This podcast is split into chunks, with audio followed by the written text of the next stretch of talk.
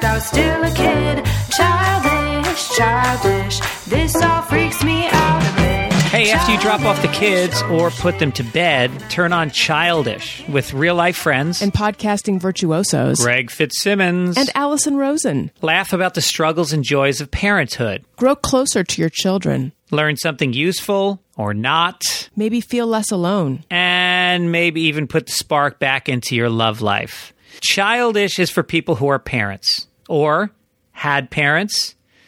If you had no parents, maybe check out WTF with Marc Maron. Subscribe to Childish. New episodes coming soon wherever you listen to podcasts.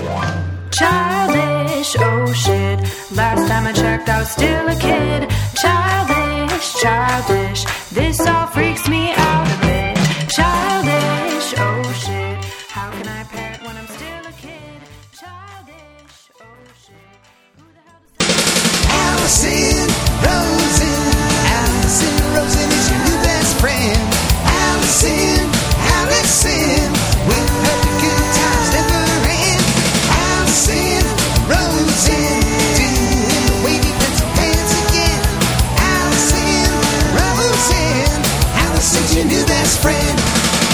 Hey everyone, hi, hello. It is me, Alison Rosen. Welcome to another episode of Alison Rosen is your new best friend.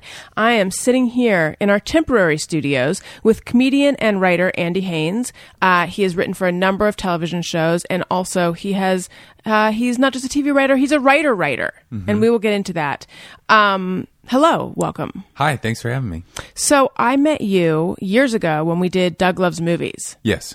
And I remember talking to you then, or at least thinking thinking it, I don't know, that like, oh, I should have you on the podcast. And then years passed, and then I recently read a really well done essay that you wrote about working as a mover in New York or having worked. Are you still working as a mover? I do pick up shifts, yeah. It was really um it was very poetic and soulful and also interesting. Those are big compliments. Thank you. I really that's really gracious. Yeah. So I I have so many questions about that. But then just now I was reading another piece um the I think it's one that you wrote very recently about. I posted it today, yeah. Okay.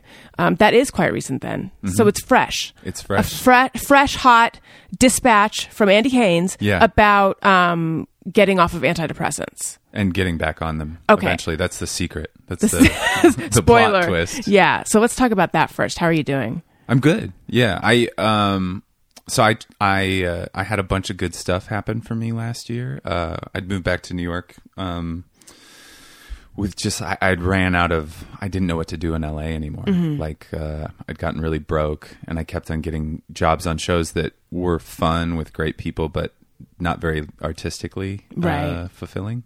Like what? Uh, I wrote for like a lot of variety shows, like Ridiculousness and Dude Perfect, and this one Crashletes, which is like ridiculousness for children. Um, and then I wrote for a couple sitcoms, just one uh, that I was staffed on, and I helped with a couple pilots.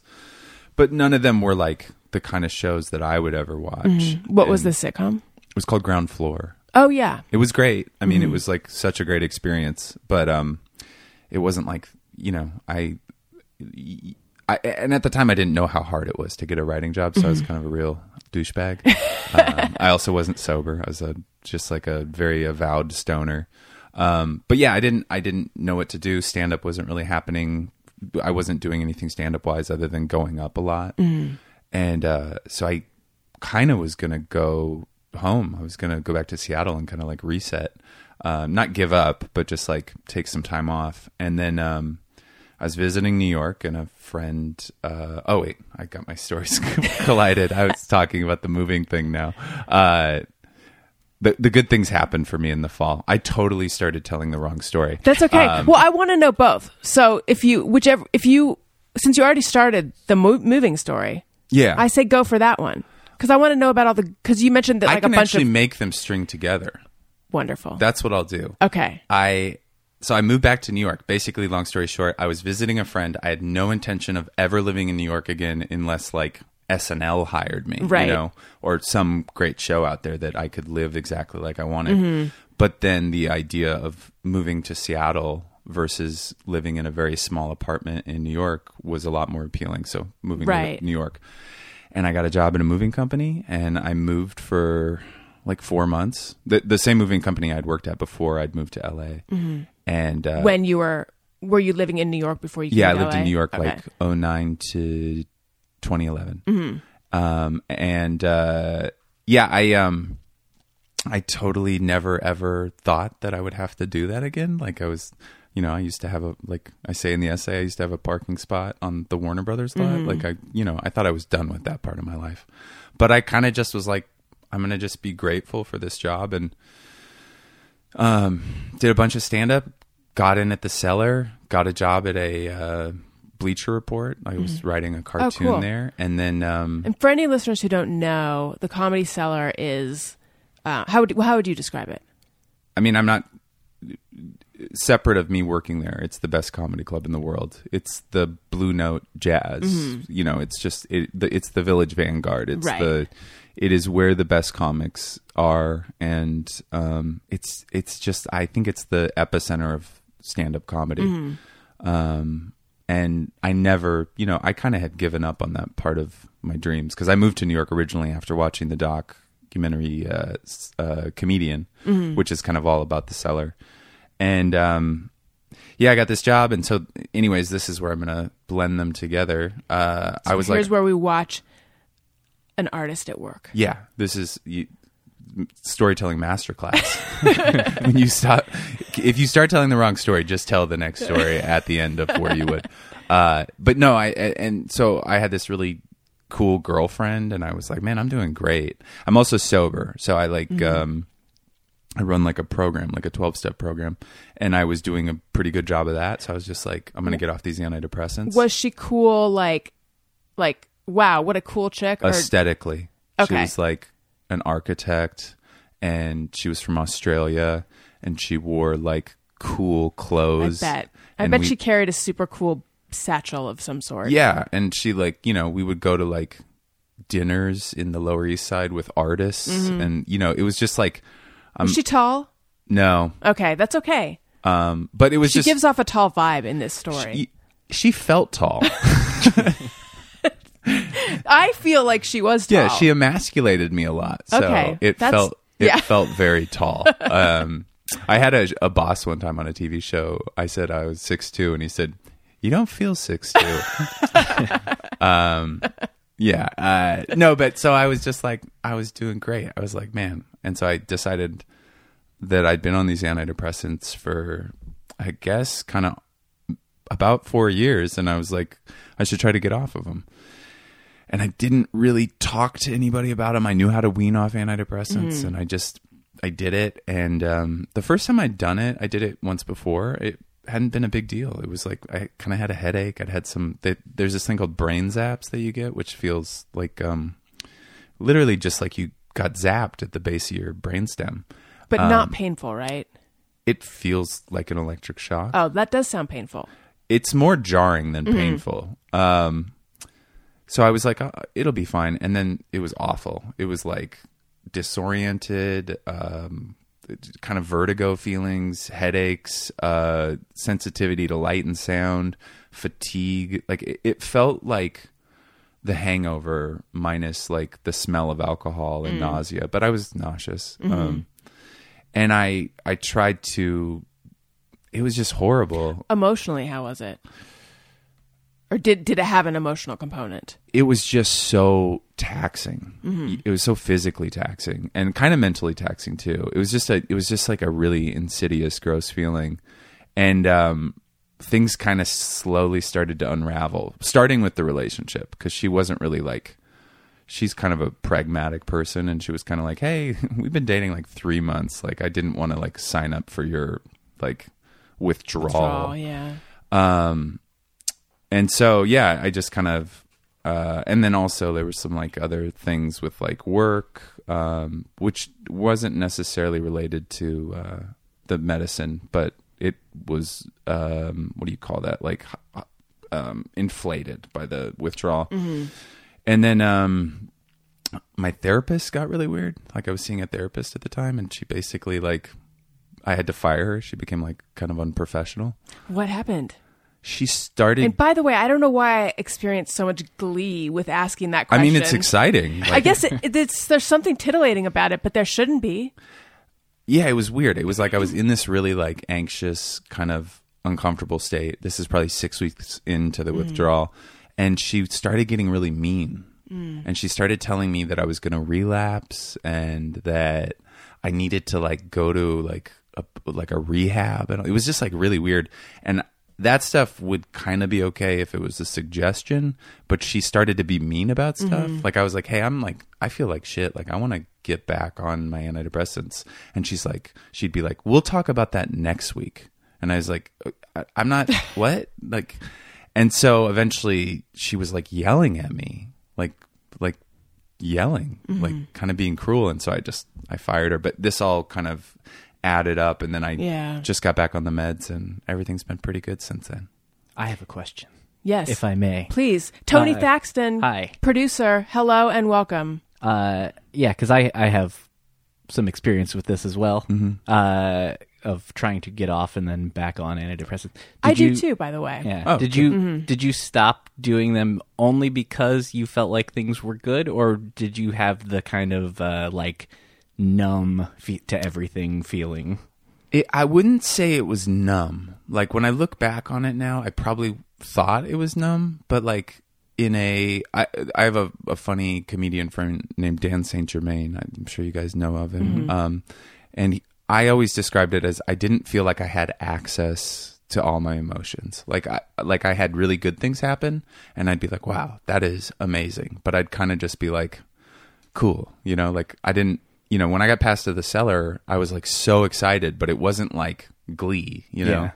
And then, um, I'd had a friend die, um, like a year previous. Now, I mean, if you are paying attention to the comedy community, uh, a lot of friends have died, but I had a non-comedian friend die and I couldn't get to like a, I couldn't cry. I couldn't like access that. And so, um, it was kind of, I wanted to feel a little bit more emotion you know like i wanted to to get back to those to those like more important emotions i guess is what i would describe them. Before you went on the drugs, um, did you have access to those emotions? i don't know. I i, I feel like i've always been kind of a, a pretty flat. Um I, I think i probably had more access to them but i don't know if they were good. W- what dan said was i don't know if we uh get to feel all these things. Like we, we're the kind of people that we shouldn't necessarily like expect to be allowed to feel the way we think we should feel. Because it's just like um i'm not I've ne- I'm not like bipolar or manic. I've never had a, a you know illus- delusions of grandeur. I've never had a hallucination, but I am somebody that can get like way up or way down, and I can be very anxious. And so um, I remember those feelings, but um, yeah, it it was it was just I kind of wanted to see what it was like, and then I don't know I, if I probably would have done it better. I could have seen what it was like, but it was just this perfect storm of probably not getting off the drugs mm-hmm. right, and then also all these life things happening. It was Right. like I got back. That was like I I started weaning off like mid November, and then by week six, like girlfriend was kind of on the way out. Found out I didn't get my job back, and then also um, therapist stuff happened, mm-hmm. and I was just like, I can't do this. Like I can't be also adjusting to these meds, Right. You know, um, My ex- well, oh, wait, I want to know what what was your experience, Tony? Uh, it was it was kind of a combination of. That's why I asked was because I felt like things were going pretty well, but then on on top of that, it was kind of like the numbness. Like I didn't necessarily feel sad or very happy most of the time. It was just kind of like a lot of Steady. nothing. Yeah, Yeah. And so I was like, I feel like I just want to feel things. And so again, I had I had gone off for a little bit before, and I was like, I'm gonna try again. I know I'm supposed to talk to somebody, but I was just like, I'm just gonna do this, wean myself off, and then uh, yeah, uh, this was actually kind of recent that things got like pretty bad though, and I had to like very quickly like, oh, I have to do something about this now because it Yeah. got it instead of instead of the numbness, it was uh, only feeling the bad and not feeling any of the good. Yeah. Right. Yeah. I think that's kind of where I was at. I mean, I was like, I had this whole trip planned out here. I was here in um, the first, like maybe the t- first two weeks of December, and I was just like sick the whole time. Like I just felt like like an emotional slash physical hangover, and I was just like, oh, what? This wasn't supposed to be like this, and you know. But uh, it it's fine. I learned the lesson, and it's like it's not a bad feeling. Like I, I guess I can't get super emotional when sad things happen, but I also don't like I'm not super depressed and I'm Right. not like super anxious. I know? guess I'm just wondering is your the sort of blunting of emotions you're talking about is that for sure the antidepressants or is because you're saying that you've always been kind of flat I think it might be just me. Yeah. I don't know. I, I mean, I know a lot of people complain about it, but Right. one thing is, is, um, like I don't have any sexual side effects of antidepressants, which I think is like a pretty big deal for a lot of people. yeah that's a reason a lot of people get off of them Yeah, and I I've never had a problem with that. So I guess like I the numbness like I, I don't uh, experience the negative side effects of uh, that a lot of other people do. So I don't know if it is the antidepressants. Mm-hmm. So yeah, I'm I feel pretty good. good tony when you went off how long had you been off before you got back on this this most recent time Uh, I'm not totally sure. Probably, maybe ballpark like six months. Okay. Yeah. Yeah. So, because with me, um, I was on Lexapro and I am on Lexapro currently, and I uh, knew I was going to try to get pregnant, and like everyone around me was like, you know, you don't have to go off. I'm like, and like thought it was kind of nuts that I was talking about because I went on. I had postpartum depression after my first son was born, and I had never been on any antidepressant or anything like that. I had done like talk therapy for years, and I always felt like that was fine. Um, and then it just got pretty bad after Elliot was born. Like a few months later, I had a, a traumatic birth um, and a bunch of stuff. And so, anyway, I went on Lexapro. It was really helping. And I would find that at whatever dose I was on, like it helped. And then all of a sudden, I would like some things was, you know, it just wouldn't wouldn't like give me total relief and so then i would go up a little bit in the dose and then and that would and then it would be good for a while and then it would kind of keep happening and then i was on um i don't know if it was actually a big dose or just like an average dose or whatever but i started feeling really tired and kind of numb and i was like this is just too much. So i started like stepping down under the care of a psychiatrist. And then when i was going to get pregnant with my second kid I they everyone was saying it's fine to stay on it.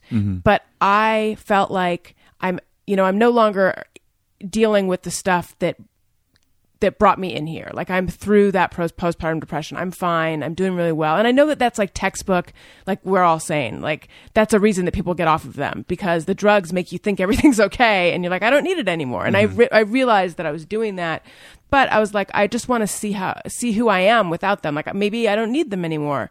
And also, I would rather not be on a drug if I'm going to be pregnant. So I think I was on like t- fif- I I think I, I decided to start the weaning off when I was on 15 and I got to 10 and I was like, God, I'm really stable on 10, but I want to keep, and I keep kept going down by like 2.5 milligrams. And when I got to, I was just on 2.5 milligrams and which is a tiny dose. Um, and at that point, I started feeling like nervousness and anxiety. And I didn't know is this the withdrawal that I'm feeling or is this who I am without it? But it's so unpleasant that I don't even want to, I don't want to continue this. So then I, I went back up to five. And that's what I was on for most of the pregnancy. Um, so I didn't like really give it a chance. I don't, like I said, I, that's what I think is so insidious about trying to get off antidepressants is when you start experiencing things you don't know is this who you are without it or is this just your body adjusting to not having the drugs Yeah, I I don't I don't know either. Like, and also like I don't know if I'll ever feel normal without them. Right. I, did feel pretty normal when I first got off them, but I realized after the fact that um, I'd always been on a half dose. Mm-hmm. I'd never gone up to the actual full dose. You know how they introduce you with a half dose. Right. I'd never gone up because I had kind of a shady psych the first time, Mm-hmm. And she didn't like follow up to make me go to the full dose. Um, but I, I, it was such a miserable experience that I don't know if I would ever try it again unless Yeah. unless they stopped working. Right. um, which happens, I guess. But it's like, I also don't know, like, can you go back? You know, like, because does your brain adjust to the metabolism of serotonin? You know what I mean? Like, I don't know. Like, can you be cured? You mean? Not cured, but can you go back to where you were before you took the antidepressants? Or right? What would- what would the alternative be? Or are you forever? like that you know how you said you could only feel the bad mm-hmm. like i don't you know like i guess it would be like if you had some kind of assistance with a physical handicap like you're probably going to have some atrophy Oh, you know what i oh, oh, mean oh, I see. so like will you ever be able to Is to it like a crutch for your brain? yeah or do you change the chemistry of it actually Right. because Yes. i mean it's years you know Yeah, these are all good questions. but I don't know. And I also like this is the biggest thing for me is like, do the drugs work? Yes. So why am I trying to like? Mm-hmm. I'm not like a monk. I don't give a shit. you know, like I'm not like try like if a doctor was like, you know, you'll probably lose lose two years of your life because I'd like they sound like a shitty two years.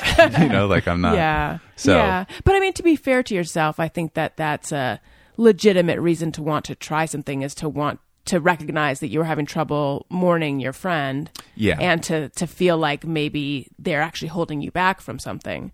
Yeah, yeah. I, and I, I guess also like there was a little bit of me that was like, would I be like a better comic? Because I'd maybe I'd be more like explosive and more creative, Right.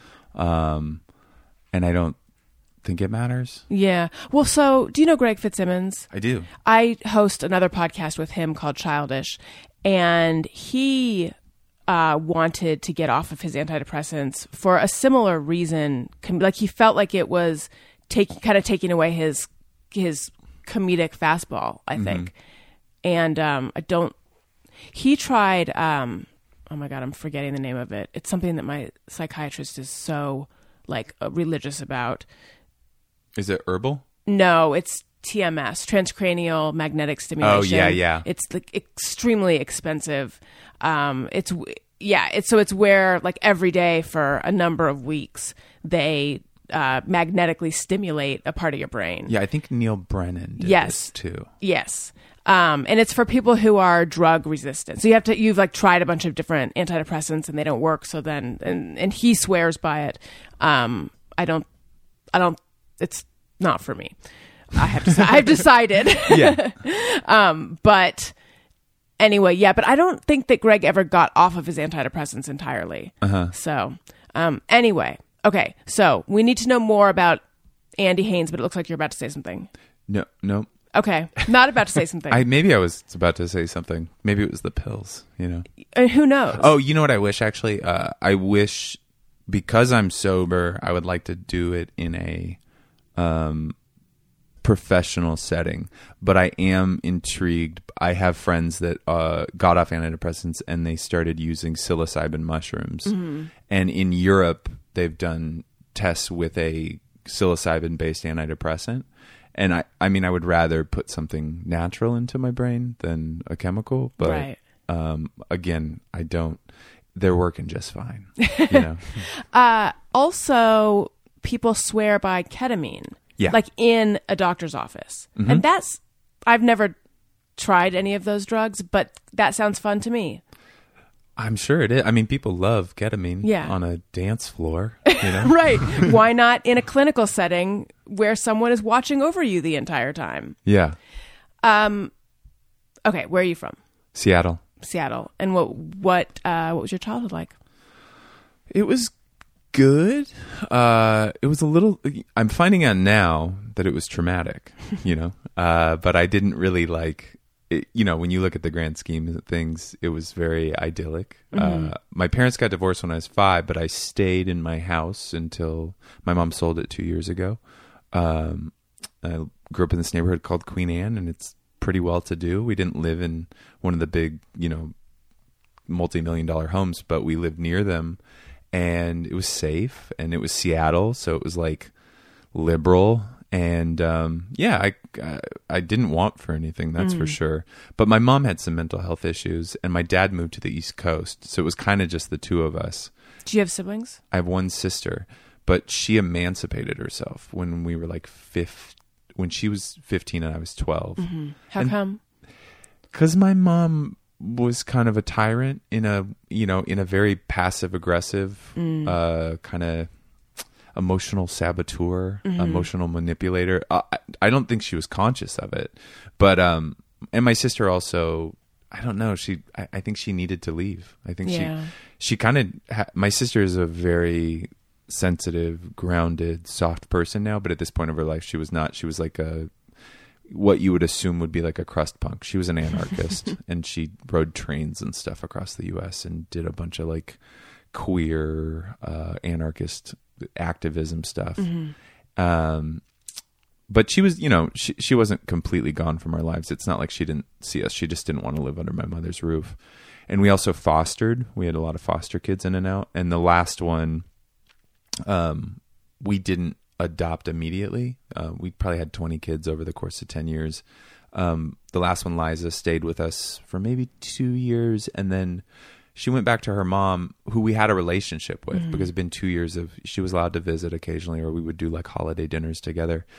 But her mom could never get her act together, and so eventually her mom went back to jail and we got her as guardians and then now she she just got her own apartment but she's 24 23 or 24 and she um just graduated uh graduate school. Oh wow. yeah and i mean it's so impressive because she's like you know she grew up in like trailers and motels and lived in cars and has gone through a ton of trauma. Um and then i have a stepbrother who he's like a pretty boring dude. He like, works in it in pennsylvania and he's he's amazingly the most boring gay person i've ever met it's like a feat because half my family is like you know like urban gay you know like uh my uncle is like a queen he's like an old like sassy like you know funny guy and then my sister's like kind of like a butch lesbian and then my brother is just works in it owns a townhouse uh, loves the gym and like a and a chain restaurant. Like he can get down at a PF Chang's. There's no pretension. I've never met a less judgmental gay man. You know, it's it's pretty wonderful. Does he have any strong feelings about pop culture or anything? Uh, whatever everybody else likes, probably. You know, he's uh, like I he he loves his mom, my stepmom, who I love too. But mm-hmm. like, I'm not. I didn't have the kind of childhood where I'm like, oh, I can't wait to see my family and just hang out with them. Like, I'm like, I love to see them for four hours and then I go and I see friends or I go to an AA meeting or, you know, whatever. Yeah. And then I come back and we do breakfast and then I go read in my room, you know. He will just stay right there. They'll cook, they'll go run errands, they'll uh he loves his mom, but he would uh he's he's gone to a few Celine Dion concerts with her. It Yeah. sounds like he lives such an untortured exp- uh, a life. Yeah, I, mean that whole side of my family. I mean, I would just love it, like to get joy out of the Amazing Race. You know, just to be like, ah, the Amazing Race is on.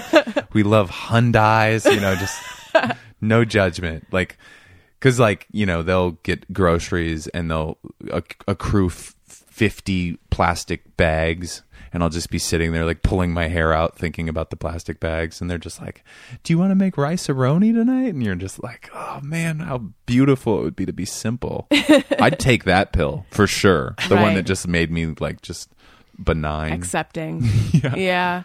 Have you always um I'm trying to articulate what what the question is. Have you always not been that way? Yeah. I've always one thing that I do kind of appreciate about I appreciate so many things. My mother is um really amazing in a lot of ways, like very good caregiver, things like that. But she was so exhausted. She worked about 60 hours a week as a nurse. And she was so exhausted that she never wanted to cook. She's an amazing cook, but so we would go out almost every night. And also she didn't have time to do the cultural things that she wanted to do. So Seattle's just like a, you know, it rains 300 days a year there. So you do a lot of theater, movies, great restaurants. Mm, indoor stuff. Yeah, so I got exposed to all of it. Wait, do you do a lot of indoor stuff? Because I feel like everyone in Seattle, like I don't. owns a Subaru and goes hiking and has a big dog. And I'm talking. My family's lesbians from Seattle, so you gotta just that's a quintuple Subaru situation. Right. Uh, It seems like a real outdoorsy place, like a real it is active outdoorsy It- place. It is. The, Seattle. We we do not stop for weather other than snow. For some reason, everybody has a Subaru and they cannot deal with snow at all. Like the city shuts down. But um, yeah. I mean, I grew up. Uh, I tried to be a professional skier right outside of right out of high school. Skied like hundred days a year. Mm-hmm. Um, I uh, running, soccer, all that stuff. Like we- it doesn't really deter us. It's pretty awful weather too. Right. Um, it's very depressing. I mean, the people in Seattle have these things. I'm sure you've heard of them, light boxes. Oh, that's t- t- if you have seasonal affective disorder. Yeah. So they just like turn on this box that's just basically like warm light, and they just sit in front of it. It's like a science fiction uh, short story. it's very Blade Runnery. Yes. And also, isn't there something called the Seattle Freeze, which is like people. Oh, are you not familiar with that term? Oh, the cold people. yeah, that people are just Yes. like kind of unfriendly. It's. I think people don't realize what I think it is. Is I think it's a Scandinavian thing because we're mainly descended from Scandinavians. It's the very the white people there are Scandinavian, um, and that's what I can tell is that like they're not like I've been to you know people are very kind in Sweden and Iceland when I was there, but they weren't like gregarious. They didn't mm-hmm. like see me on the street and be like, "Hello, let me take you to my home." You know, like it was very like, "Hi, it's freezing and dark, and now we will go right." You know, it's like that kind of, and they're all fishermen too. It's just mm-hmm. kind of a Seattle's It's weird. like bec- stoic. yeah, very stoic. Seattle's weird because I mean it's it's it's one of those cities like Denver or Boise where it's on the edge of wilderness. So it's like you know, you see people there and you're like, "Oh, you just got here from the woods. You're a woodsman." Uh, so you were, I think I cut you off though, because you were saying that you would go to restaurants or like, yeah, I just was things. exposed to like and that was like kind of how my family communicated love was food. Mm-hmm. And, like my my uncle who has he has no emotional like uh versatility. He can't say like I love you or hug you deeply. That's the, his own problem. but um that how him and my mom talk is they're like, "Oh, have you been to the Fairwind?" And they're like, "I hear it's wonderful." And my mom's like, "When I went there, the chef came out and said he loved my brooch." and that's just how they talk. And then they just com- they try to jockey who's been to the newest, coolest restaurant or play or whatever, you know. So I got exposed to that. And um, you, you're from SoCal. Uh, Yes. my uncle though was like a, a huge comedic influence on me because he was like the master ceremonies at holiday dinners and he would tell these they're they're very midwestern but they're called Ole and Lena jokes. Oh, I don't think I know them. They're midwestern um I think Swedish immigrants or something it doesn't matter. Scandinavians and it's just it's just dirty jokes told through Ole and Lena Uh, who are like an older Scandinavian couple. do you have a favorite one? I can't really remember them. I think a lot of it is, um, you know, comparing uh, the smell of a woman's private parts to fish, probably, you know, things like that. Yes. Uh, there's that. See, you do- my, you dodged me trying to make you tell a joke, and now I was about to just walk on the landmine myself by telling a joke. There's some joke. It's from like it's probably from Truly Tasteless Jokes, which was formative for me growing uh-huh. up. But it's I don't know the whole thing, but like it's like a blind guy, you know, walks by a a, a fishmonger's mm-hmm. like wares, and it's like, oh hello, ladies. That's the punchline Yeah, yeah. without without the what le- leads up to it, I feel it lacks something. But we got there, and Yes. we didn't have to belabor it. You know, that's right. This would be a terrible time to go into an ad for underwear, so I'm going to allow more conversation to take place. unless it's that kind that has the magnets in it or whatever. No, it's it's. I mean, it's got. It doesn't need that. It's got more. I'm talking about MeUndies. Certainly, you know MeUndies. yeah, I love them. They're super comfortable. They're very well made. They use coveted micromodal fabric, which is three times softer than cotton. When I grew up, we just had cotton. Fabric has come so far, you guys. Now there's like the softest, most amazingly soft. I know I'm just saying soft over and over again, but I'm also like rubbing my hands together as if I'm feeling it right now. It's very, uh, very, it's, it left a real impression on me. Um, it's fabric that feels like heaven against your skin, and they have all different kinds of styles. Uh, women can choose from four different cuts, all of which are available from classic colors to adventurous prints. Um, and also, they have uh, underwear for men and women. And I believe my husband is currently wearing his MeUndies boxers, which have um, which have lips all over them. Oh, He likes fun underwear. yeah. Yeah, he's got lips. He's got some St. Patrick's Day underwear. He's got. We have matching underwear sometimes. It's a Cute. it's, yeah, it's a real. We don't always wear it at the same time though, so maybe it's we have the potential to be cute, but we're individuals. That's how we do things. Kids. I mean, you can't. You don't have. We can't do all of it. coordinate Yeah. Uh, yeah, as I was saying, if you're looking to help your man replenish his top drawer, MeUndies offers the new Boxer Brief with Fly. It's the same great cut as Boxer Brief, but now with the added option for guys who prefer to go through the gate versus over the fence. Uh,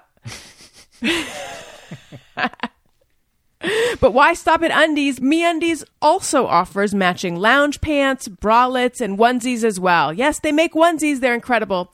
Uh, they have a great offer for my listeners. For any first-time purchasers, when you uh, get any MeUndies, you get 15% off and free shipping. To get your 15% off your first pair, free shipping, and a 100% satisfaction guarantee, go to MeUndies.com slash Alison. That's MeUndies.com slash Alison. Okay, Andy. What was the experience like of uh, of of taking in foster kids, and like how, what age were they, and what age were you when this started? Um, I was probably ten or eleven. It was uh, eleven. I was sixth grade, and um, it was pretty intense at first. I mean, it was like because what we did is we didn't sign up for. Well, I guess I don't know what we signed up for at the time. We're, we were close friends with the attorney general of the state, and she was personally reaching out because she was having so many kids not getting placed. So she was reaching out to families, and um, so my mom agreed to do it. And I think our first kid was a baby that um, his mom had been a crack addict, something like that. And so it was intense, you know. It was like these babies. Sometimes they were like weaning off of drugs. Um, almost all of them had some kind of behavioral issue just because of the tumult that they'd been in. Right. Um, except man, we had this adorable baby girl named Mercedes who was like just she was um she she looked like a little troll doll. She was like the cutest little girl in the world, and we actually lost contact with her. Um, we we we kept in touch with most of the kids because usually there was like a happy ending. Either they went back to a parent that got their act together, or they got adopted by somebody who you know was a good parent. Um, but it was intense, and I think it it definitely like probably messed me up a little bit because you you know like i'm sure you've heard or at least read uh, about attachment. You know like there was these kids and i didn't get a lot of affection from my mother and then there would be a baby and then take care of a baby for a couple months and no like nobody told me how to do this stuff. I just like l- liked the baby and then the baby would be gone one day and you'd be like what you know like and i was 12 Right. Were you doing a lot of the caretaking? I was helping a lot, a lot of changing diapers, a lot of feeding. Um, we didn't have a ton of babies. Uh, we, we had a couple. They were they were more around two years old, one to two years old. I would say. Sometimes we got a couple months old, and those would usually be very short, just because it's such a laborious task to take care of an infant. Um, but my mom is a pediatrics nurse, so sometimes it was perfect. Um, but yeah, im- I mean, I changed thousands and thousands of diapers and made formula and fed. Do you want to stick around? Sure, yeah. Because uh, there's a lot of diapers that need changing around here. Not guys- right now, though. Do you guys do diaper service? what is that? Oh, is that cloth diapers? Yeah. No, I'm sorry. No, it's fine. I mean, it's so crazy, like to get somebody to deliver and pick up, and you have to hang on to them. And Yeah. we didn't. If it makes you feel any better, we didn't do cloth. It does make me feel better. My mom used cloth with me, so do I have like an offset? Yeah, I think that. Um, wait, I have a question though. With a cloth diaper service, what do you do? Like, where does the poo go?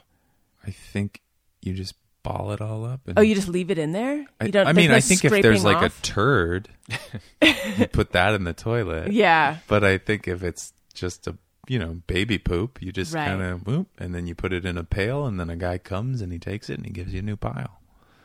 But I will say this: this is an interesting story. My sister has a lot of friends who are real out there, you know, from her anarchy days. And there's these two friends of hers that are uh, marijuana farmers in Humboldt, and they're real, they're real woods people. They You- sound like it, yeah. um, and they came to her wedding and they brought their baby, and the baby just didn't have anything on lower half. Wait, how old was this baby? S- Five, six months. I don't. Okay. It was a baby, Baby, baby. Got it. and they would just be like, "Oh," and hold it out, and it would just pee. At her wedding, wow. I mean, it's Seattle. It's I- pretty. it was an outdoor wedding. I Yeah, hope. it was an outdoor wedding. Uh, and you know they live in Humboldt County in the woods, so it's not hard for them. But they just didn't. Just the baby start peeing hold the baby out over like a a, pl- a pot, you know, and then Right. a flower pot. Yeah. And Sure. then um, I didn't see any live pooping, but I'm sure it It, ha- happened. it has to happen. yeah. Yeah. Um, I've heard of people who, like, there's some, it's some toilet training philosophy where they, you just don't put diapers on your kids. But I feel like that's probably not what they were doing. Yeah, it, it seemed pretty fly by night. right. There might not have been a plan there. What was the oldest kid that you guys took in? Robbie. Robbie came to my house when I was a senior in high school, and he was a year or two younger than me. His mm-hmm. dad was a like a PTSD non vet kind of guy and had a drinking problem, and uh, so Robbie Robbie was from our neighborhood. It was I didn't know him, but it was bizarre because you know it was just a kid from the neighborhood that came and lived with us, and he was um he was real interesting. He probably had some spectrum-y kind of stuff. I mean, he was just like a character. He lived with my mom for a couple years after I went to college too. He actually two stories about Robbie. Short one first is uh, one time I saw Robbie jogging, and um, it was at night, and he was jogging. I was like, "Oh, look at Robbie jogging, getting in shape," and he was also smoking a cigarette while he was jogging.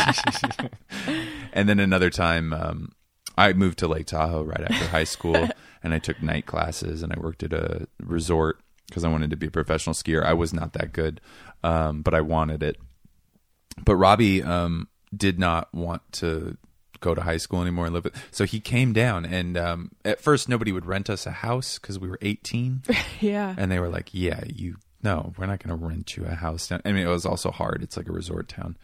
Um, so we were living in this motel on the California Nevada border next to this city called Incline Village, which is like just basically like a shitty small casino town.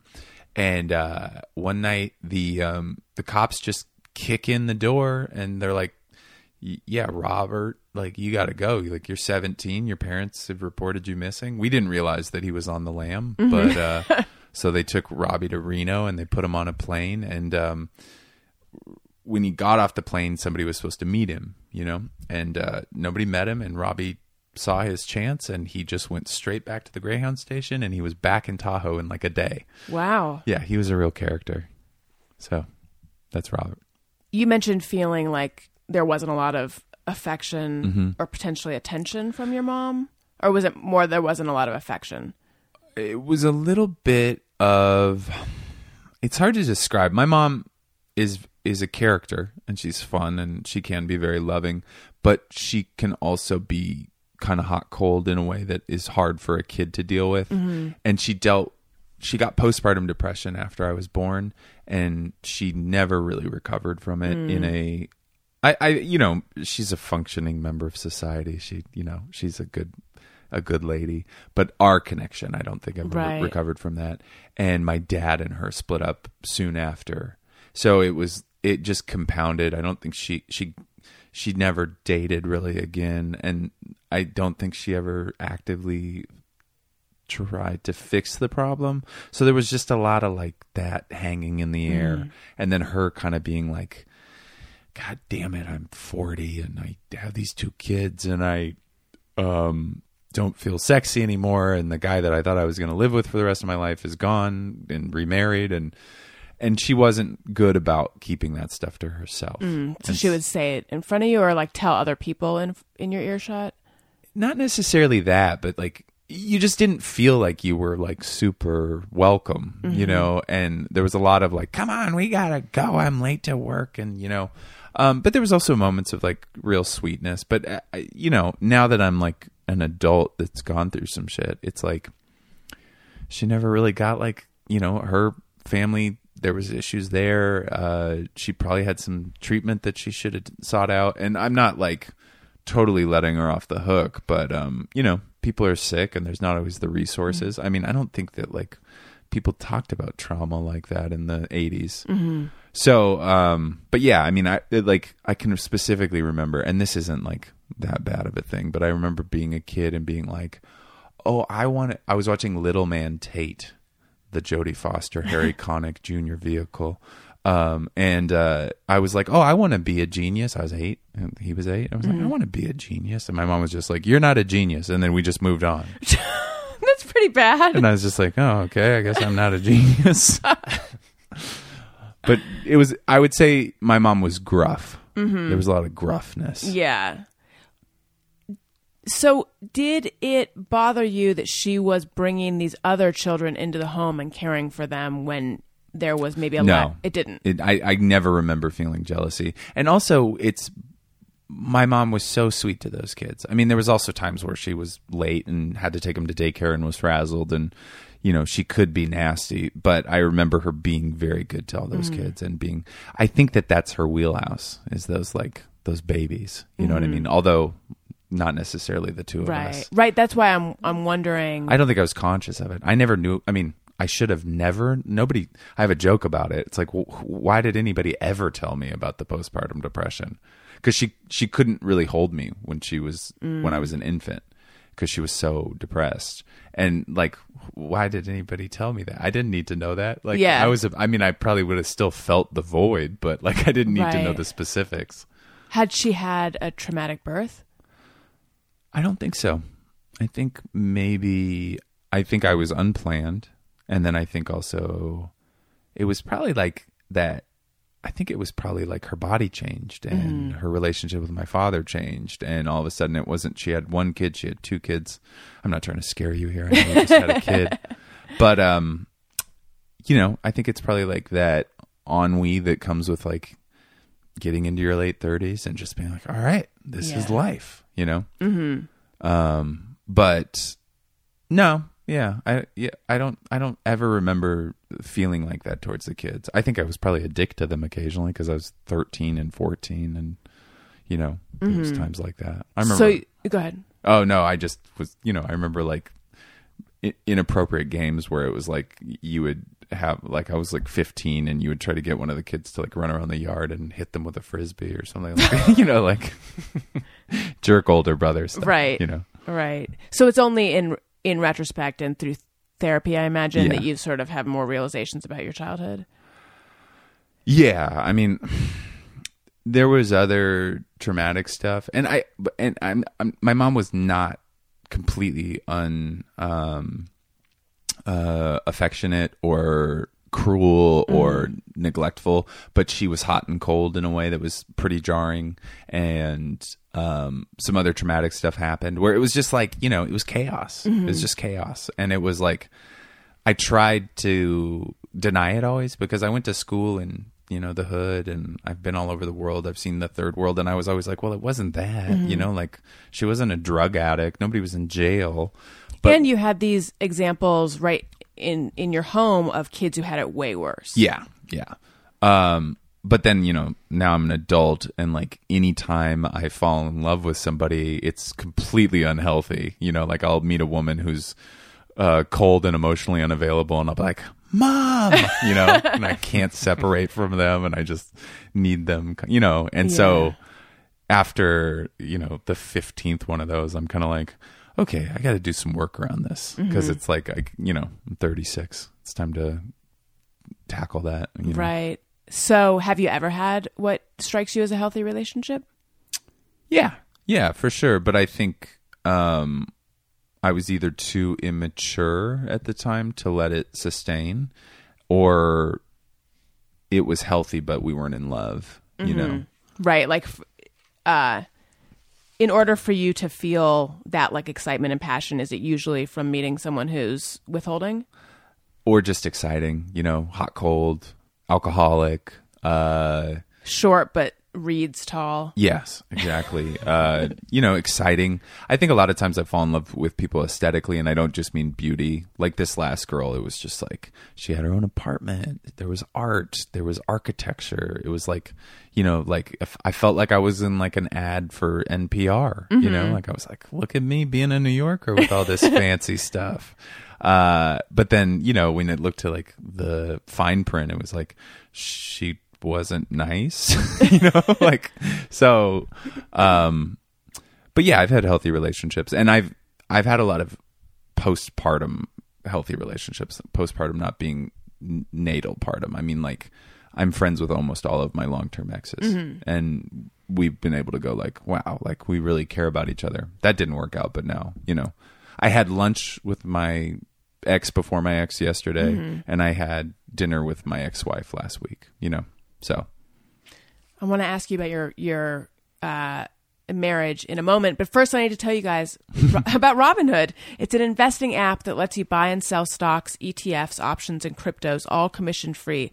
While other brokerages charge up to ten dollars for every trade, Robinhood doesn't charge any commission fees, so you can trade stocks and keep all of your profits. Plus, there's no account minimum deposit needed to get started, so you can start investing at any level. The simple, intuitive design of Robinhood makes investing easy for newcomers and experts alike.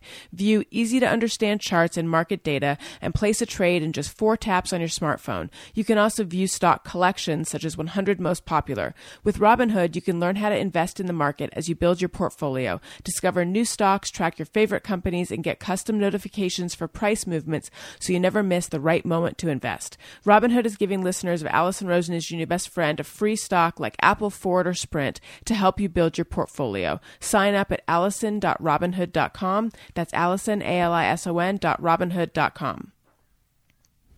So you were married to Alice Wetterlund, I was who has been on this podcast. great. Um, well, uh, how long were you guys married? We were technically married for two years. We had a big ceremony after we'd gotten courthouse married, and that post that was about seven months. Right. What happened, if I may ask? Um, long story short, uh, we didn't really.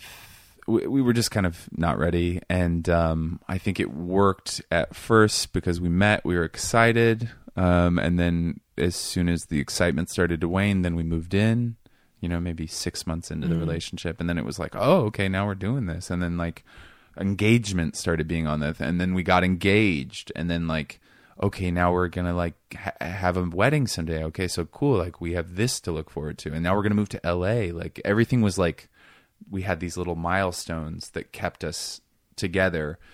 Um, but I think in in reality, we just really were good friends, and she was super. We just enjoyed each other's company, but I don't think there was a lot of the like stardust there. You know what I mean? Um, and so when it was like married and living with each other, it was like, oh, so so now what? You know, like what do we what do you do with this?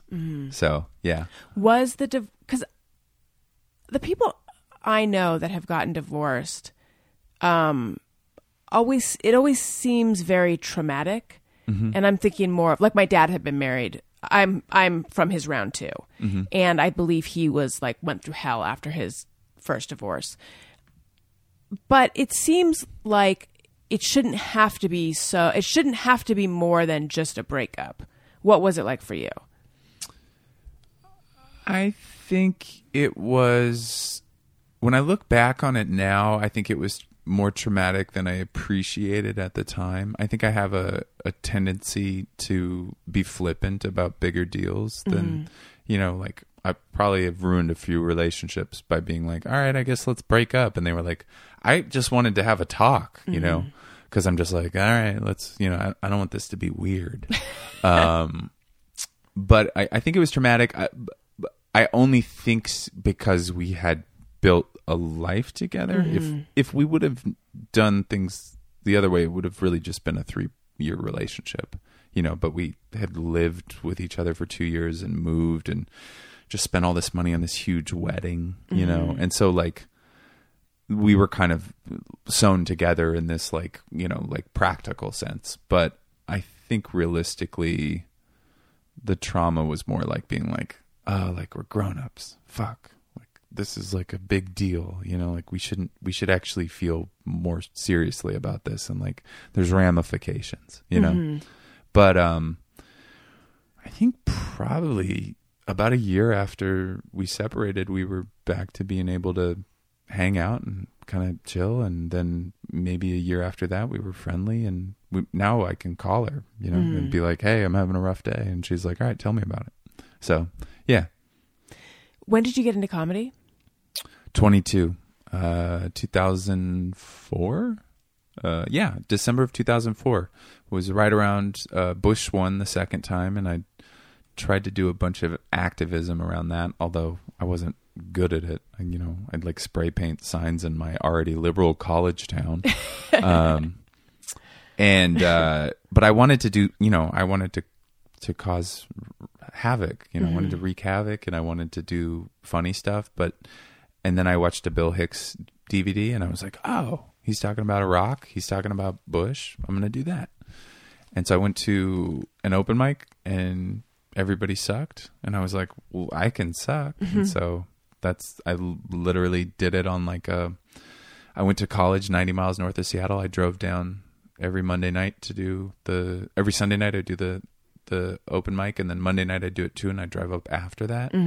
And, um, I, I've never, I think, I, I think I never have taken more than two weeks off since then. Wow. So 14 years. Yeah. Had you thought of doing it before you just before that documentary? I think people had told me you should do it, and other people had told me I should do improv, but it didn't seem realistic to me. Like, I think about this now, like, I loved Saturday Night Live when I was a kid. I fucking loved it. And all these other people are like, I knew I wanted to write for Saturday Night Live when I was 12 years old.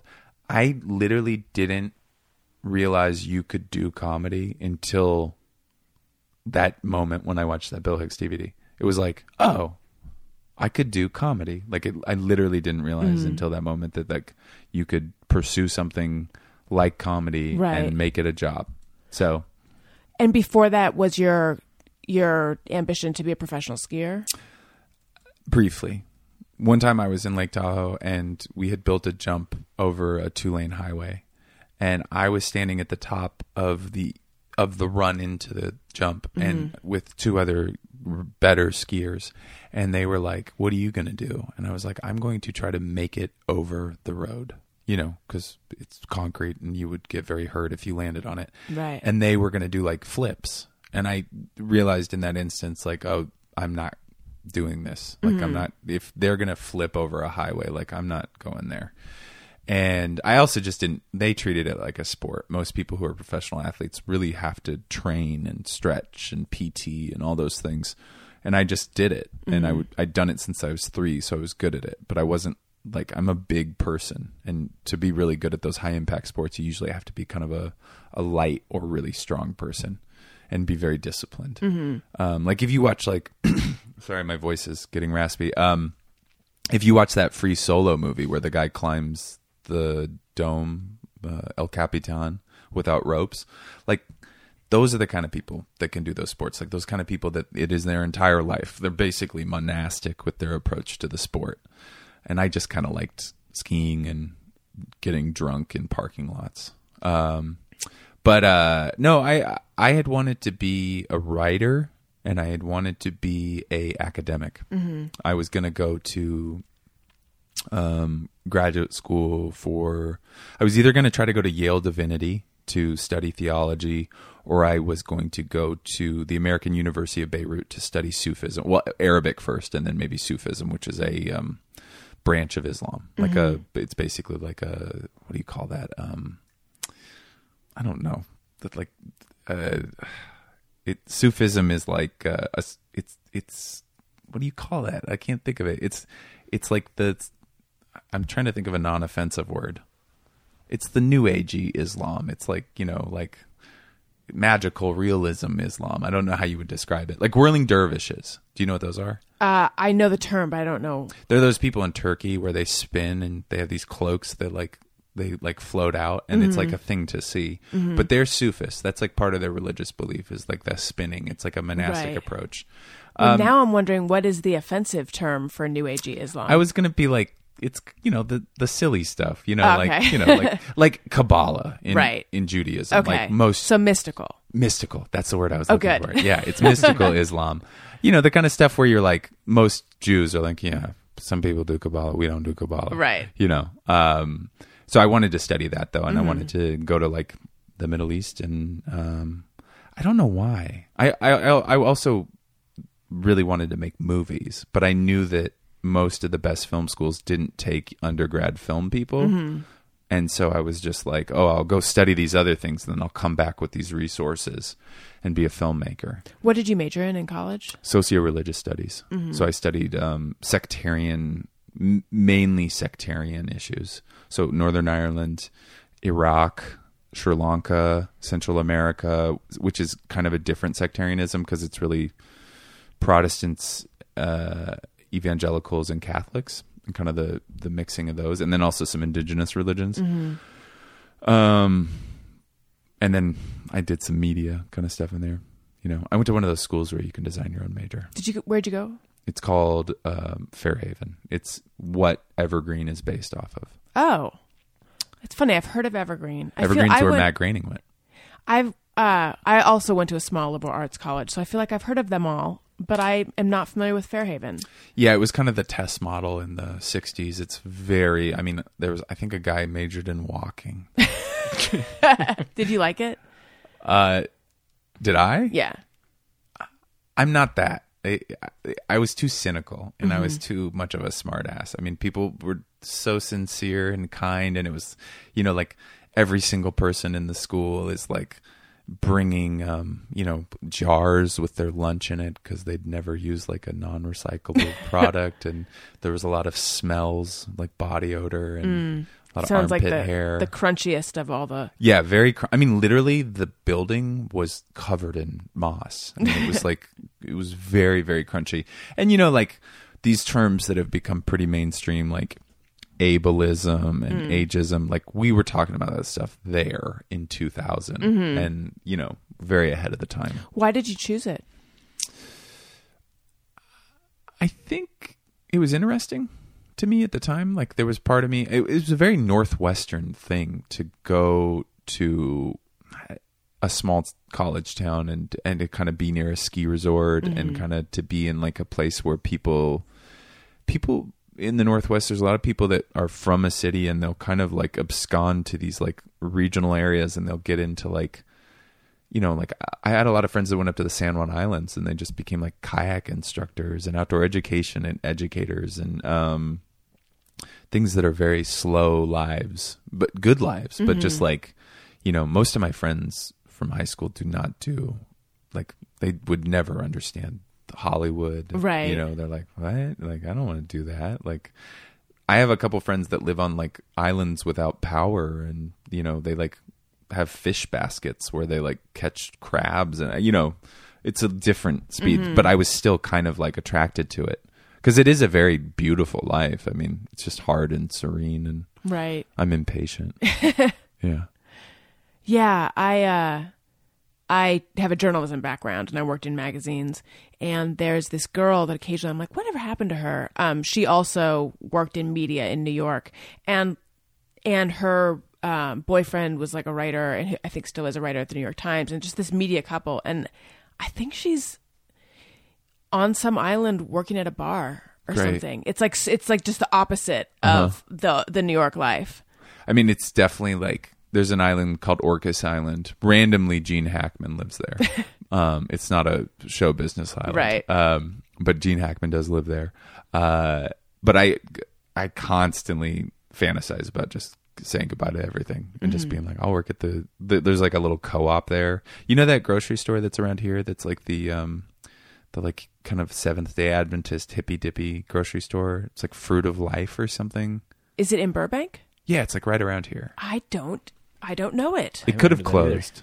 Um, it's anyways. It's like one of those. Like it's not like a Whole Foods. You know, it's it's like you can buy things to make honey and you know like those kind of things. Mm-hmm. Uh, Like where everything has a light misting of dust on it. Is it that kind of place? Yeah, and where like it doesn't. Most of the food they prepare is like a joke. You know, you're like uh, bulgur pancakes. Yeah. you know, like that kind of stuff. Got it. Or like the supplements. They're like this. You know, we're ear candling this week. you know, Yeah. uh, they have one of those grocery stores up there, and I had this dream of like I'm gonna just work at the grocery store. I'll live in like a two hundred dollar a month cabin and write books, and Mm-hmm. you know, it was very attractive to me in a in a leave society kind of way. Right. Um, going back to you wanting to be a writer and wanting to be an academic, I, I noticed early on in this podcast you do have a very uh, amazing vocabulary, Thank you. and I consider my I, this is where this is where it's a compliment that turns into like a narcissistic comment. I consider myself someone who has a big vocabulary, um, but I feel like yours might even be bigger than mine. Wow, thank you. Did you read a lot as a young person? Where do you think that comes from? Um, I think I have a, a photographic memory. I think I have a, a good memory, and I think that that that's like one thing. Like I'm I'm just good at remembering details, not specifically. If you date me, you'll be annoyed with how much I forget. um, but uh, yeah, like I, I think I just um, I'm able to like take a word, and when I um look it up because I do that where I read, and if I don't know a word, I look it up, and I've always done that. I think when I started preparing for the SATs, I started that practice, and I, I, if I just look it up, I don't know, I remember it. Do you have any words that okay, let me the reason I'm about to ask that question is because there's one word that I can never remember the definition of and I look it up and it goes away and I look it up and it goes away and it's the word is insouciant. Ooh, insouciant. I don't know it. Is it I I- N? I forget. Is it Neither does I she. N S? Maybe it's insouciant? I N uh I N S O O U. U C I A N T, I think. And I forget the definition every time I look it up. I have like a general feeling about what it means. It's some it's not positive. Showing a casual lack of concern. Yeah, I was gonna say it had something to do with sweetness, because sou s o u that like root of that word is is also the Latin root of sugar. Mm-hmm. So You know, I I think I'm I think I'm honing in on why I can't remember the definition because I don't even know what to show a casual what is it to show a casual lack of concern? Yeah. Or indifferent. Oh, indifferent. Okay. It's just it, like the whole fe- it's a very vague I'm gonna word. I'm gonna Use it. Remember it because we like, got to the definition. Right. I looked up a word the other day from a Norman Mailer book, and I can't remember what the definition is now. Effulgence. Effulgence. Eh, e F F U L G E N C E. What does it mean? Oh, you don't know? I forgot. Effulgence. Let's guess what it means. I, if, I you, think can you even use it in a sentence? No, I think it means a. I, I, I'm at, at a loss. Like it feels like you're overflowing. with That's what. Yeah, that's what I, I think. It has something like an abundance. Right. Radiant splendor. Yeah, it's pretty close. It's interesting because effulgent is not a particularly beautiful sounding word. No. But radiant splendor. It's like a practical radiance. Yeah. Radiant splendor sounds like a band also. It does. Mm-hmm. Sounds like a college jam band. right. Like uh do you remember a band called The Samples? yeah. I think they were from Colorado maybe. They were very they were fairly noodly. I Yeah. downgrade I was going to say they were very noodly and then I downgraded it cuz now I'm not I'm I Did I you go to UC Boulder? No. Um I went to Pomona College, but I went through my samples, widespread panic, Phish Oh, yeah, of course. phase. You Yeah. had to. Pomona was a pretty jammy uh, campus. Yeah. I almost went to was. Pitzer. Really? Yeah, I- that is e- that is like the crunchier Pomona. That's the. I think Pitzer is actually kind of the Fairhaven College of the uh, Claremont colleges. I'm sh- it. I'm sure it is. I remember j- like going to the dorms and just seeing people smoking weed openly, and I was like, "What? Wait, what?" And they're like, "Yeah, they don't care." And I was like, "I gotta go to school here." And my dad was like, "We're not gonna pay for you to go to that school," so I didn't go. But instead, they sent you to Fairhaven, which I imagine was Dirt cheap state Oh, school. I it was see. like a college within a state school. got it. The- and you know those schools are expensive and I was out of state and all that Mm-hmm. stuff. So yeah. So you decide to go into comedy. You start doing open mics. Then what? Um, that is, I graduate August of 2005. Um, in my little college town, I'm debating what to do, and I go out to get ice cream one night, and I'm in line for ice cream, and I hear people running around the street going, "I just saw Robin Williams." I just saw Robin Williams, and I look in front of me, and it's Robin Williams. Oh wow. And I go, hey, uh, I'm a huge fan. I don't mean to bother you, but what should I do? I'm a comic. And he goes, move to San Francisco. And so I was like, all right, I'm going to move to San Francisco. So once I packed all my things up from college, I drove down to San Francisco. I got a little vibe of the city. I did a bunch of shows, met people, Ali Wong, Chris Garcia, um, uh, who else did I meet? Alex Koll, um, Sheng Wang, like all these people. And um, I was like, I'm gonna go back to Seattle. I'll see you guys in a couple months. This is so cool. And I, I mean, still to this day, I should have. I loved San Francisco. I never got to live there. Um, I'm gonna visit my dad first in DC, and I went to DC, and it was supposed to be like a three week trip, and um, I stayed for two years. What happened? I had a girlfriend in Seattle that was nuts, and I didn't know how to break up with her. And all of a sudden, I was on the other side of the country. And um, I went to an open mic one night. It was like my third day in DC, and my dad lives in the suburbs, and I drove in. And at this open mic was just this amazing group of comedians. Rory Scovel was there, uh, Ryan Connor, um, Seaton Smith. Like, just it was so different than anything I'd been because DC is a very boring town in a lot of ways. It's very practical. It's government workers, it's nonprofits, colleges, and there was like most of the comics were between 25 and 30. They're very disciplined and we all just wanted to do comedy and it was the audiences in DC are still to this day like one of the most amazing audiences cuz it brings together this weird cross section of people from all over the United States and world, but they're not pretentious or that you know it's Hollywood for ugly people, right? so it's just like they're not there to be like, look at how cool I am working as the um, you know assistant to the government affairs magistrate or whatever Right, it is. You know, they're just there. They got a college degree and they're pretty smart, or they're local and they're pretty smart. You know, it just was like this perfect cross section. So it was a great place to learn. Um, came back to Seattle for a year in between that and moving to New York. Did New York for like three and a half years. Moved out here. Was here for six years, and then I've been in New York for a year. And the plan when you guys moved out, when you and, and your wife at the time, or no, girlfriend at the time, You and Uh, Alice wife. moved we out. were You were legally married. but nobody knew right? Oh, why did you why did you keep it a secret? because we wanted that big wedding, Mm-hmm. and we were afraid if we told people, they'd be like, "You're already married," especially our parents' money. you know? Right, right. So the plan when you came out was it to to get into television? I didn't necessarily. I don't think I had a plan until very recently, to be honest. I'm 14 years into comedy, and I didn't realize that you had to kind of have an idea of what you wanted to do if you wanted it to happen. So, I mean, I used to go into generals when I was like pretty new to comedy, and they'd be like, "All right, what do you want to do?" And I'd be like, "Anything." That's same with me. Yeah, and they don't like that. They want you to be like, "I would like to be the next Bill Cosby." Yeah, they want you to have a proposal.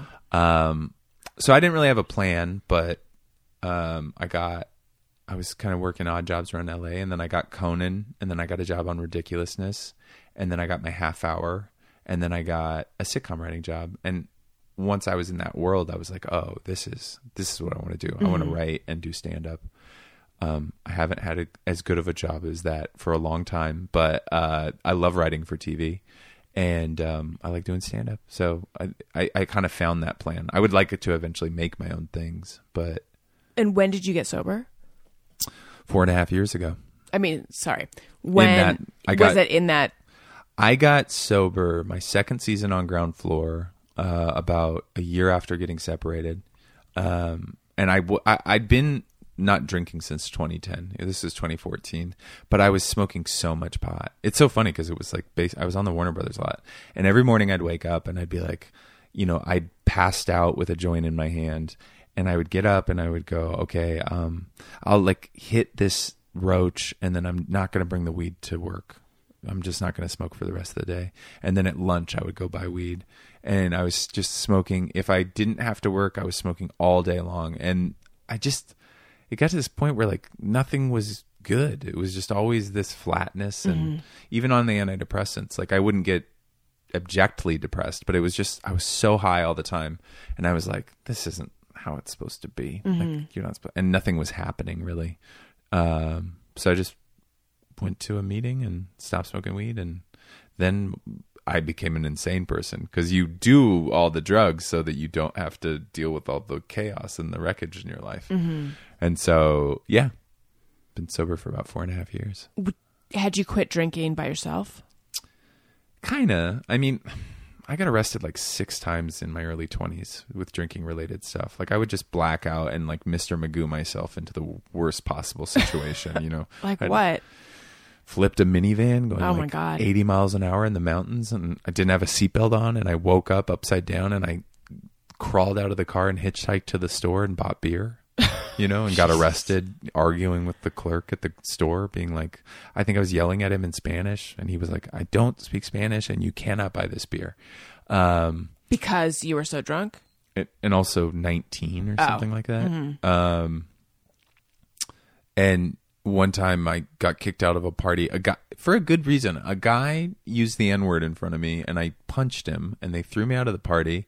But they just happened to throw me out of a party on the top of a mountain because this was in Lake Tahoe, and so I was walking down the mountain. It's a resort community, so there's condos all around, and I was knocking on every door because I was like drunk and freezing. Mm-hmm. And I walked into a construction site, and I walked off like the third floor of the construction site in a blackout.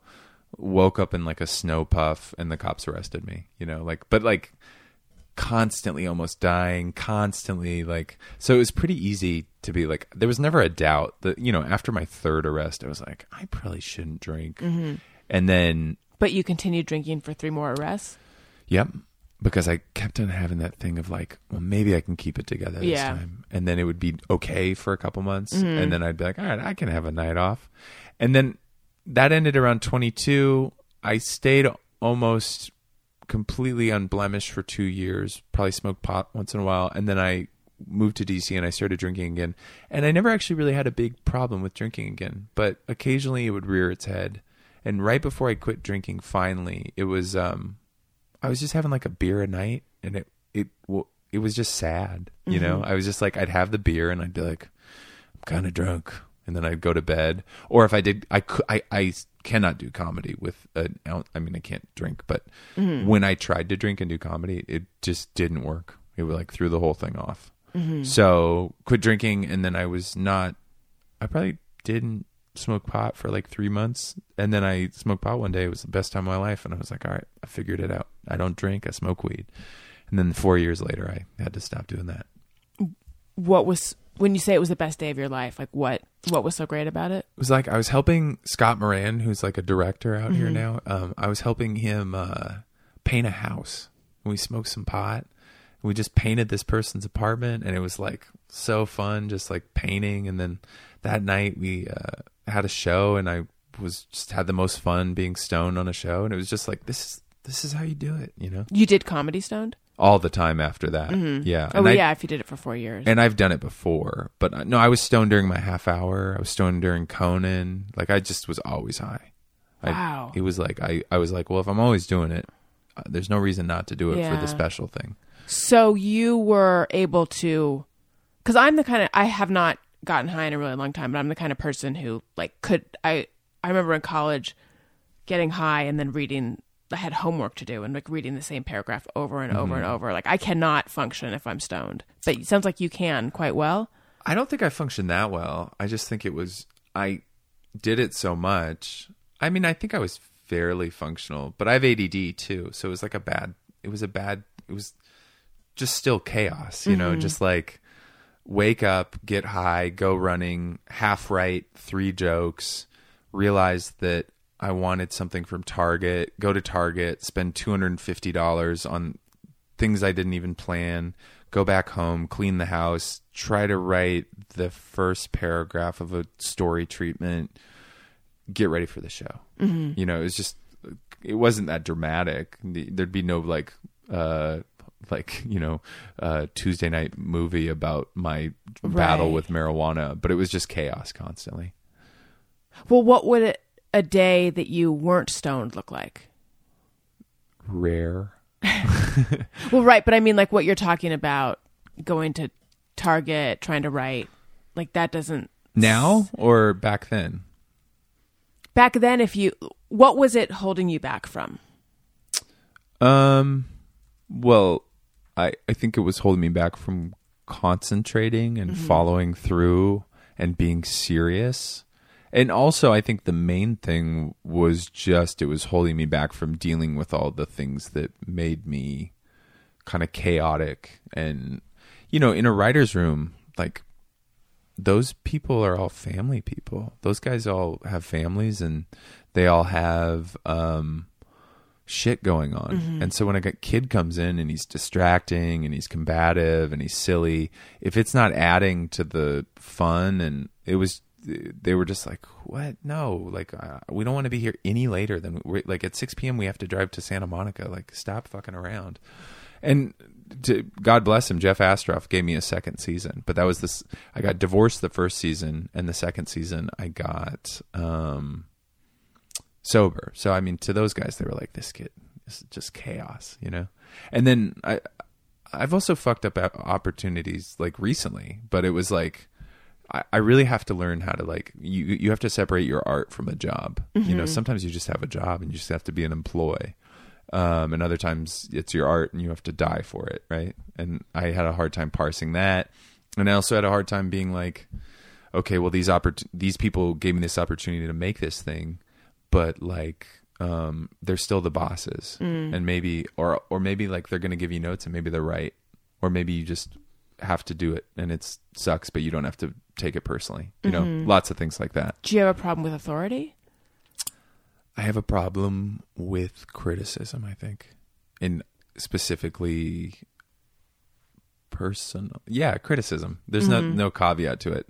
It like I've had people edit things before, especially like partners because I've dated a lot of creatives and I I got viscerally angry just because I couldn't handle it. And I think it has to come from, like if we want to circle back, I think it has to mm-hmm. come from that kid stuff where my mom would be like you know, you're not a genius or like mm-hmm. you're not this isn't good or whatever and I would just like internally I'd be like, "Oh, I'm so mad right now that you told me this story doesn't work." You know. Right. So, Right.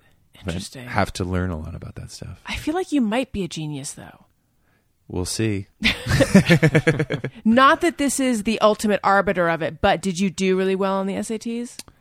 I did well on some of them, on parts of them. Like I got a perfect score on the written, maybe one of them.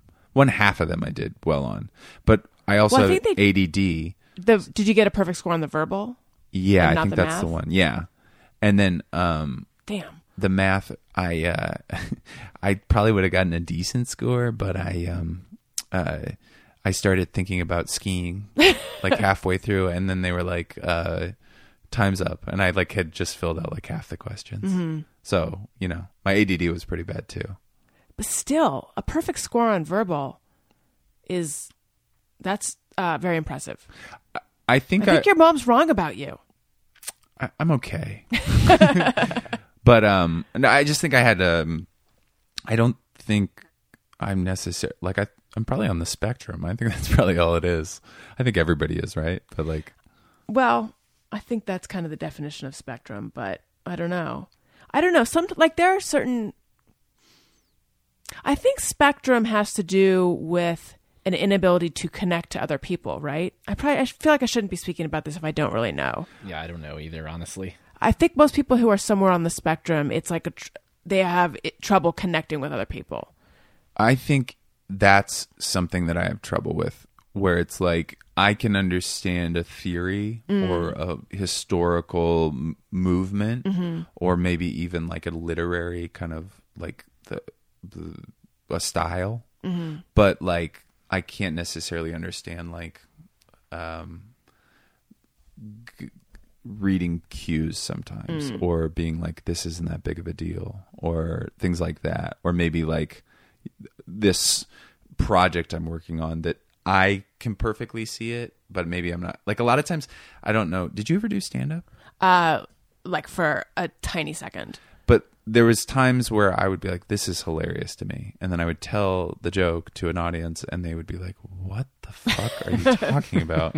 And I think that's something I've had to learn how to do is like, oh, they don't know that I like. I have to show them what I'm like. That I the the joke is like not obvious to them mm-hmm. as it is to me, so I have to communicate that to them Right. and a lot of times that has professional like with writing things or um with um meetings things like that i i think the it's it's weird the essays have been the first time i've only written i think i've written three or four of them now but it's been the first time where i've been able to take an idea like a nucleus of an idea and really build it out and i think like kind of cover exactly what i'm trying to talk about and even linearly Right. you know so that's kind of been the most rewarding thing for me lately to write.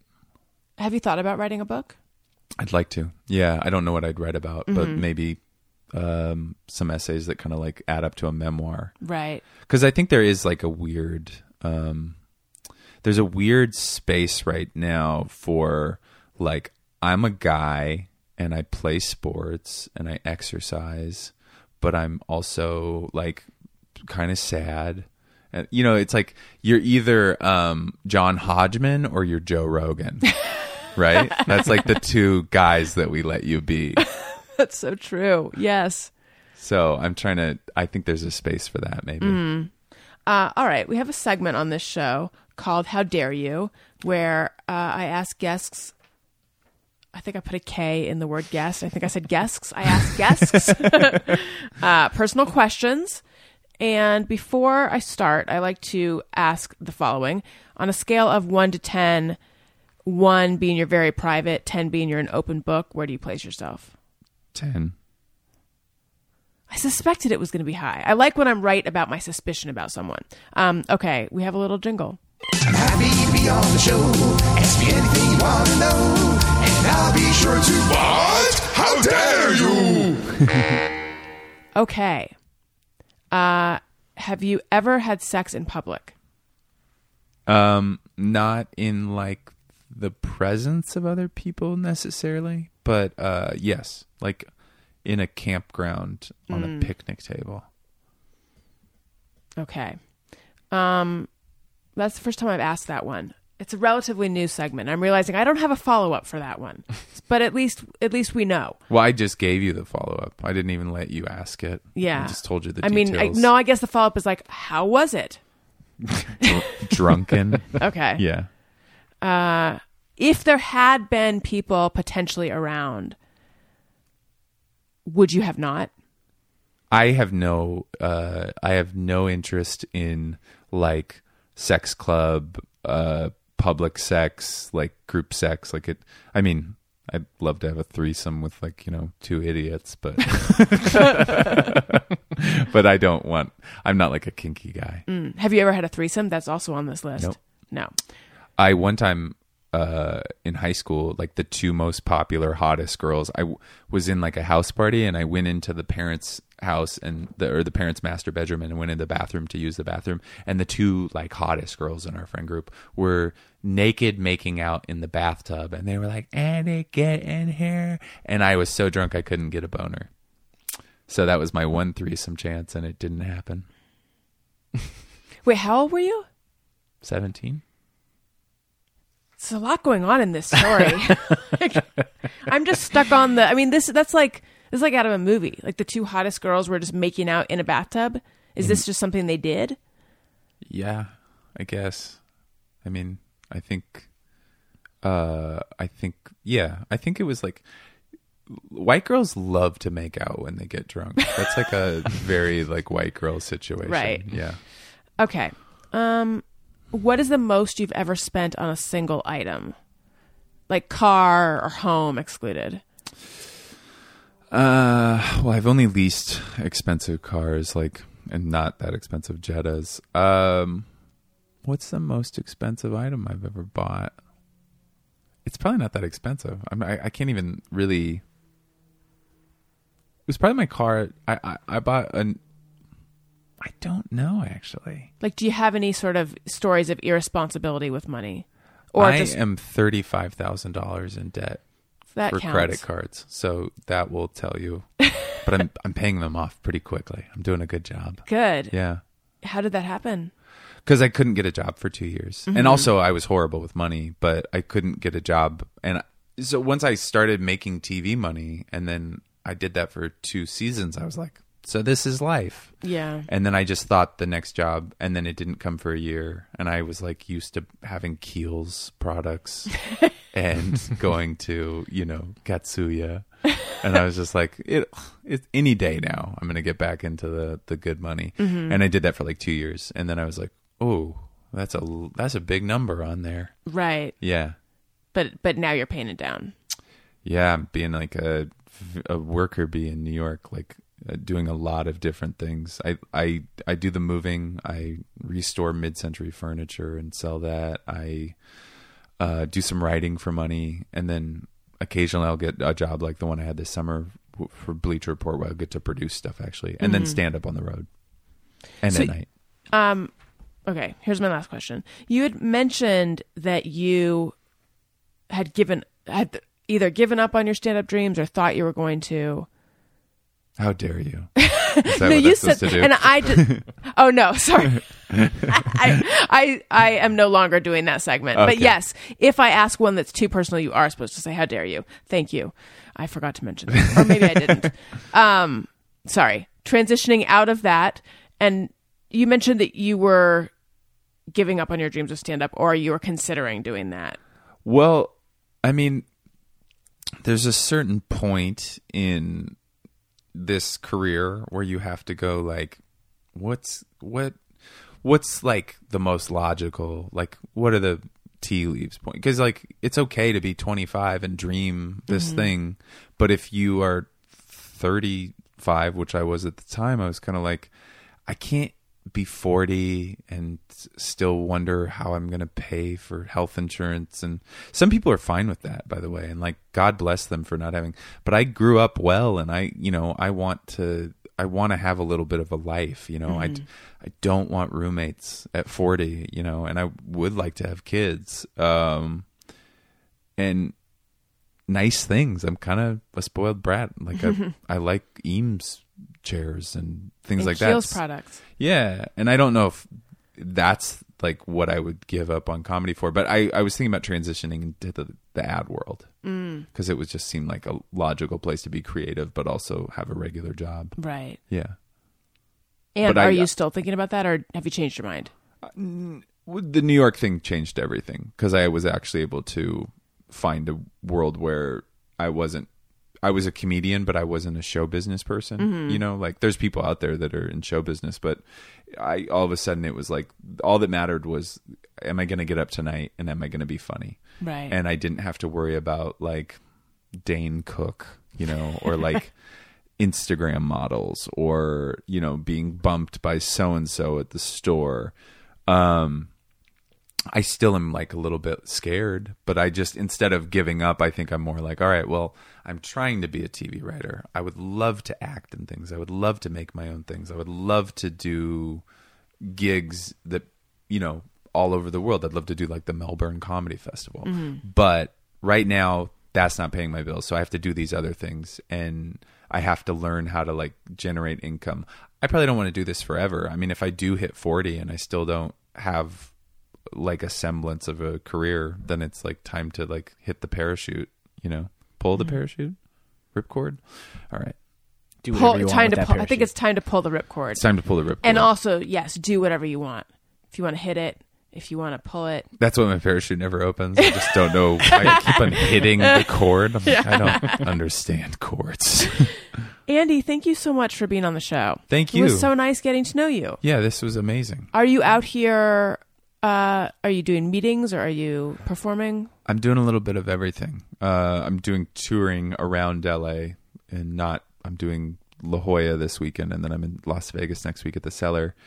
Doing a little bit of development meeting stuff and then um, mainly just taking a break from New York. Mm-hmm. Yeah. Nice. Well, tell everyone um, where they can go to find more about you. Um, I have a website. It's imandyhaynes.com. It's the conjunction. And then um, Not because a lot of people could type it. They go, "I went to I am Andy Haynes," and it's not Oh, a thing. right. You're saying, yeah, it's I am. Um, uh, and uh, I've all my media and socials are there, and there's a calendar of my live dates and a link to my Medium articles and things like that. So Yeah, everyone go read those. I thought they were very good. thank you. And uh, you can find me on the internet at Alison Rosen. If you like what you're hearing, subscribe, download, rate, leave a comment, all those things that you do with a podcast. Also, check out my other podcast, Childish, and I have a book out and t shirts and ringtones. All that is at AlisonRosen.com. Tony, where might we find more about you? Uh, TonyThaxton.com and at Tony Thaxton on Twitter and Instagram. Perfect. Listeners, thank you for listening. I love you. Goodbye. Hey, do you know about the Alison Rosen show? We had a good time, but now we gotta go. Yeah, Alison is your new best friend.